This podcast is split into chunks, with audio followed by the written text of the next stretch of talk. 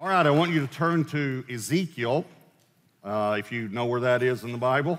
Ezekiel chapter 14. And we're in a series called Living in His Presence. And my burden for this series has been that we would not just enter God's presence once a week at church, but that we would live in His presence all during the week. And so this message is going to be a little tougher than some of the other messages because we're going to talk about what is it that pulls us away from the presence of God. And if you remember back in Genesis chapter 3, uh, we'll be in Ezekiel 14 in a minute. Genesis chapter 3, just, just want you to notice after Adam and Eve sinned, how clear this is. Verse 8 says, And they heard the sound of the Lord God walking in the garden in the cool of the day, and Adam and his wife hid themselves from the presence of the Lord God among the trees of the garden. They hid from the presence of God. So obviously, what pulls us out of God's presence? It's sin. But I don't want to just think about it in the way that uh, we all make mistakes. I, I want to really talk about how Satan will begin to form a stronghold in our life, and us serving that stronghold is what takes us out of God's presence. So in Ezekiel 14, uh, we're going to read a lot of verses here but uh, you'll like it, all right? It's really good. But just watch Ezekiel 14, verse 1. Now, some of the elders came to me and sat before me, and the word of the Lord came to me, saying, Son of man, these men, now watch carefully, have set up their idols in their hearts. They've set up their idols, instead of wooden images, they've set up their idols in their hearts and put before them that which causes them to stumble into iniquity. Should I let myself be inquired of at all by them? Therefore, speak to them and say to them, Thus says the Lord God, every one of the house of Israel who sets up his idols in his heart and puts before him what causes him to stumble into iniquity, and then comes to the prophet, I, the Lord, will answer him who comes according to the multitude of his idols, that I may seize the house of Israel by their heart because they're all estranged from me by their idols. Therefore, say to the house of Israel, Thus says the Lord God, repent, turn away from your idols, and turn your faces away from all your abominations. For anyone of the house of Israel, or of the strangers who dwell in Israel, uh, who separates himself from me and sets up his idols in his heart and puts before him what causes him to stumble into iniquity, then comes to a prophet to inquire of him concerning me, I, the Lord, will answer him by myself. I will set my face against that man, make him a sign and a proverb, and I will cut him off from the midst of my people. And then you shall know that I am the Lord. And if the prophet is induced to speak anything, I, the Lord, have induced that prophet. And I will stretch out my hand against him and destroy him from among my people. Now, watch verse 10 and they, plural. This is the person who inquired and the prophet now. And they shall bear their iniquity. The punishment of the prophet shall be the same as the punishment of the one who inquired. And then, verse 11, I read you this verse in a string of verses a few weeks ago that the house of Israel may no, no longer go astray from me, nor be profane anymore with all their transgressions, but that they may be my people and that I may be their God, says the Lord God. Okay, this is the Old Testament, and he's talking about idols in the heart. Here's what I want you to know that maybe you didn't realize this, but God has always been concerned about the heart. Not just the New Testament, Old Testament. And he says they have idols in their heart. Now, you might not know what an idol is because you might have an idea of what it is. Let me tell you what an idol is. The word idol actually means image. Image. As a matter of fact, many times in the Bible, it's translated image, not idol. If I asked you what the second commandment is, you'd probably say something like this not to have any idols. Let me read it to you, though, and see, show you how it translates it. Exodus 20, verse 4. You shall not make for yourself a carved image. So, an idol is an image, and idolatry is worshiping that image. But before you think about again something that's made out of wood or stone, I want you to think about in your mind, he said, These men have set up idols in their hearts. Think about this. Image is the root of the word imagination. In other words, if you're thinking about something more than you're thinking about God, it's very possible you have an idol in your heart. And let me show you some ways to determine if you have uh, an idol in your heart. Here are some things that it will cause. Number one is presumption. Presumption. Look back at verse 3. We're going to stay in Ezekiel 14 this whole time. Verse 3 Son of man, these men have set up their idols in their hearts and put before them that which causes them to stumble into iniquity. See, if you have an idol, you'll actually begin to cater to the idol. You'll actually begin to make plans of how you can sin. Romans 13, 14 says, Make no provision for the flesh to fulfill its lust. But many times we do make a provision for it. We, we, we begin to make up a story and begin to cover because we have an idol in our heart. I can remember one time counseling with a woman, and I said to her very clearly, What you're talking about, you understand, is sin, right? And this is what she said to me Well, I'll ask God to forgive me after. Now, that's presumption, and that's presuming on the grace of God.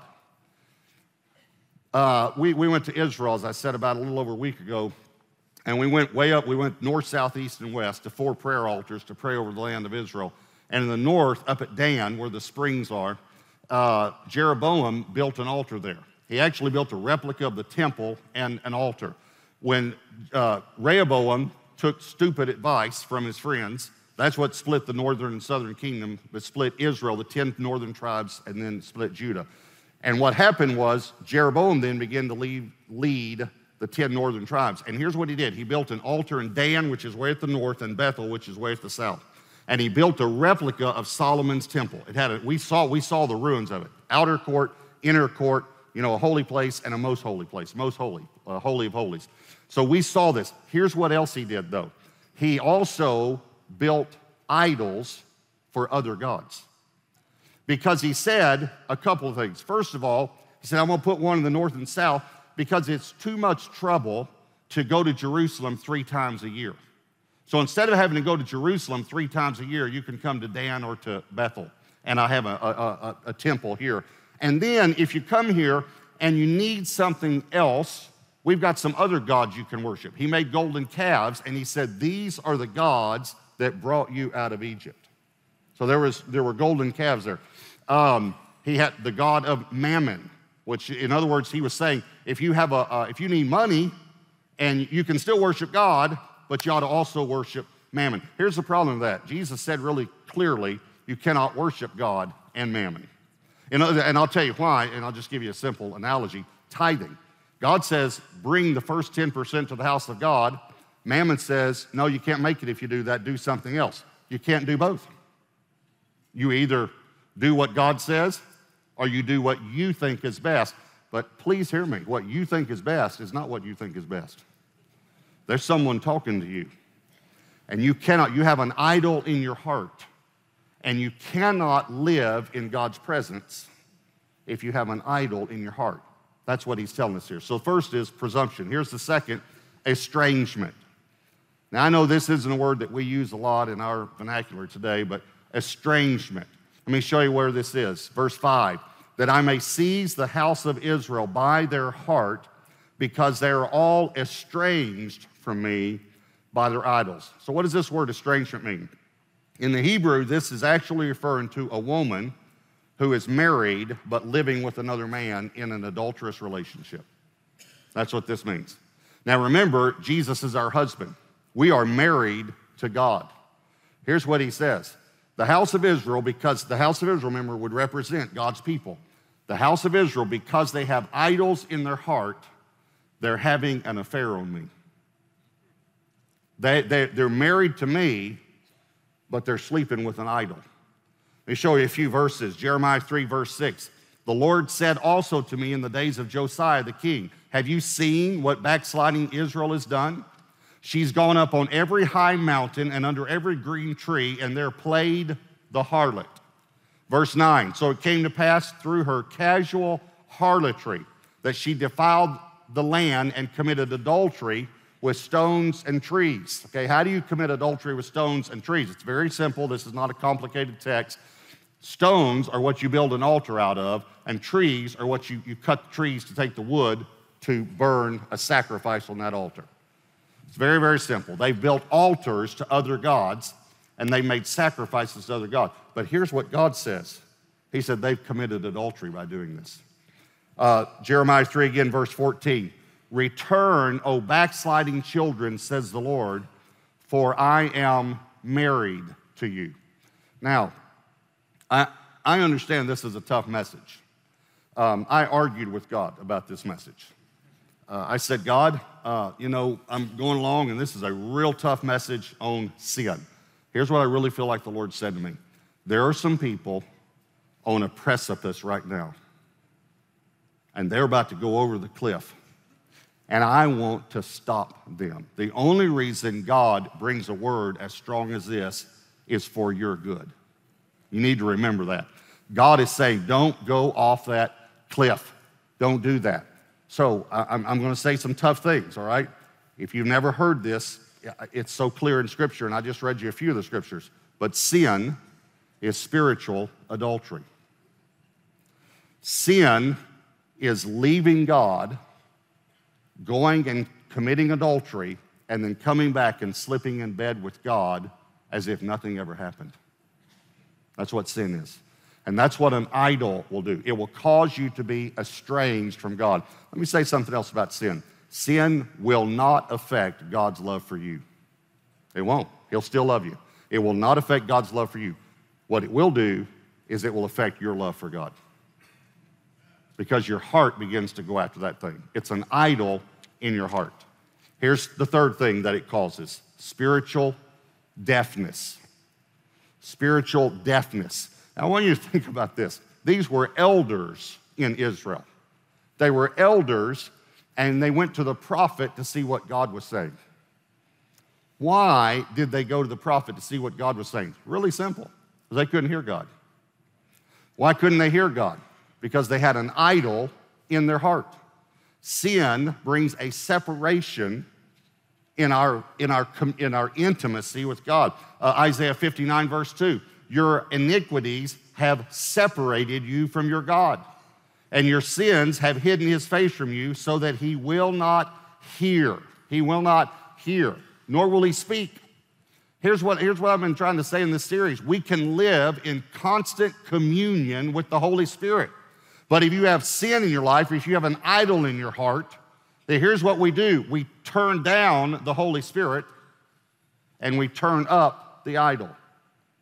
The Holy Spirit is saying, Don't go that way. And we said, No, no, no, I don't want to hear that. I want to hear how this is going to be more fun and more prosperous for me. And we begin to listen to that idol. This is all through Scripture. When we begin to go away from God, we can't hear God.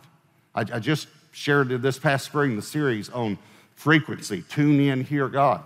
Well, if you want to know the number one thing that will cause you to not be able to hear God, it's sin. And let me tell you something else that will happen. You'll begin to think that the voice you're hearing is God, but it's not God. It's the idol talking to you, it's the demonic spirit behind the idol. Uh, I was talking with a man one time who was having an affair. And he said to me, talking about this woman he's having the affair with, he said, But we pray together and we read the Bible together, and God is speaking to us. And I said, That is not true. You are deceived. There is a spirit speaking to you, but it is not the Holy Spirit. And here's the fourth thing that it causes consequences consequences. Uh, look at uh, verse 10. And they shall bear their iniquity. Now, notice the word iniquity because I'm going to come back in just a moment to it. The punishment of the prophet shall be the same as the punishment of the one who inquired. Now, we're going to talk about it in a moment, but let's just, I want to go back and look at it one more time. Here's what I need to tell you before we read this one more time. Um, the word punishment here is the exact same word that's translated iniquity. It's the same word. So it says, and they shall bear their iniquity, which could read, and they shall bear their punishment. And then the punishment of the prophet could read, The iniquity of the prophet shall be the same as the iniquity of the one who inquired. Okay, so why is God saying this? Because if someone's in sin and he goes to a prophet to get counsel, and the prophet doesn't call the sin out, then the prophet has the same idol. See what I'm saying? Uh, I can remember Pastor Olin is here. Uh, pastor Olin shared one time about he was having lunch with a pastor, and, the, and, and something just came up about a pastor that had left his wife and married someone else uh, and was still going on in ministry like nothing had ever happened. And this other pastor he's having lunch with all of a sudden got real defensive. I mean, just like, well, what about grace? And what about restoration? And what about this? And I mean, he just started being real defensive over this. It came out just a few months later that that pastor was having an affair with his secretary at that time, his assistant. See, here's, here's why he came out that way because he had the same idol in his heart. See, so God says, so if that prophet says something, if he doesn't take a stand against the sin, he's going to have the same punishment. And here's why because God's a just God. Because what God is saying is, he's got the same idol. Now, I know he's got the same idol.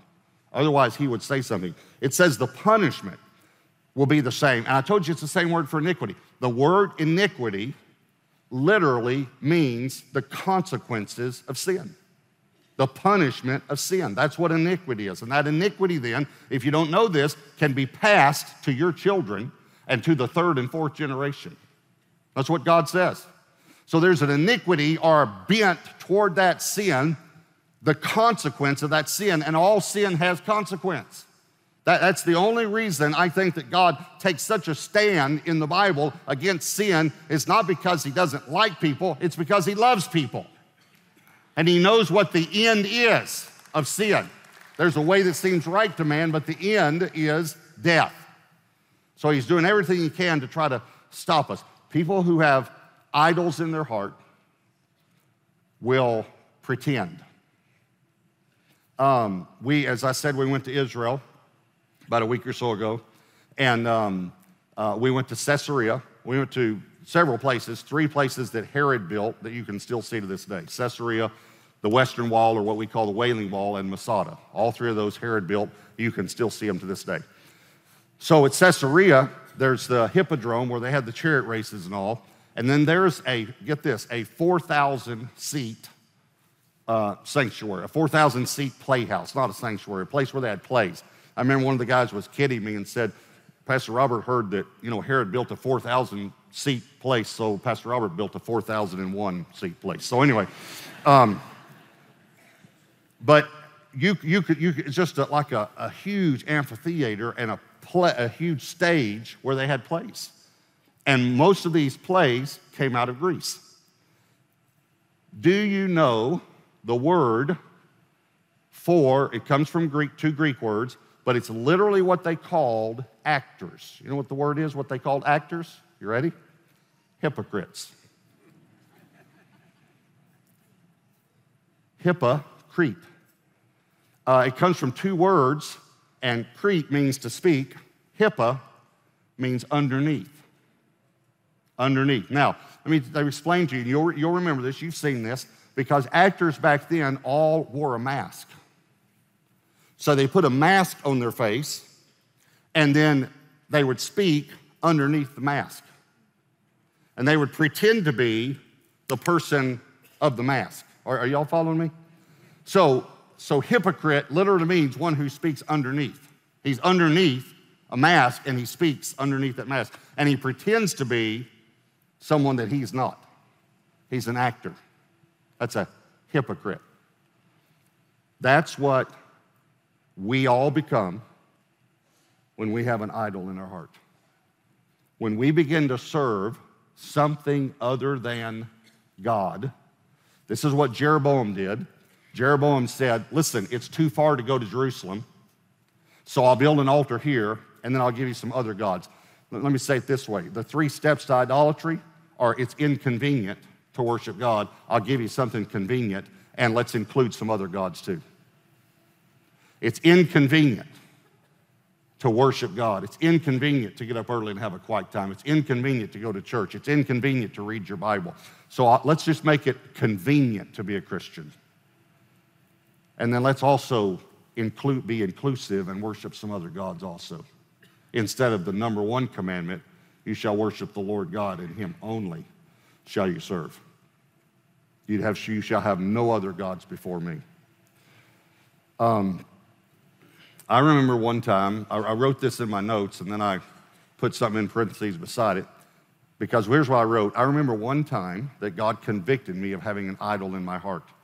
And then I thought about it, and I thought, it hadn't just been one time. I'm, in other words, it's been many times, but I'm, re, I'm referring to one specific time. Does that make sense? So I've been in, I've been, listen, if you feel like I, got, I have something in my heart, and I've never thought about it this way, that I'm committing adultery on God, that I'm beginning to love this thing and, and go toward this thing.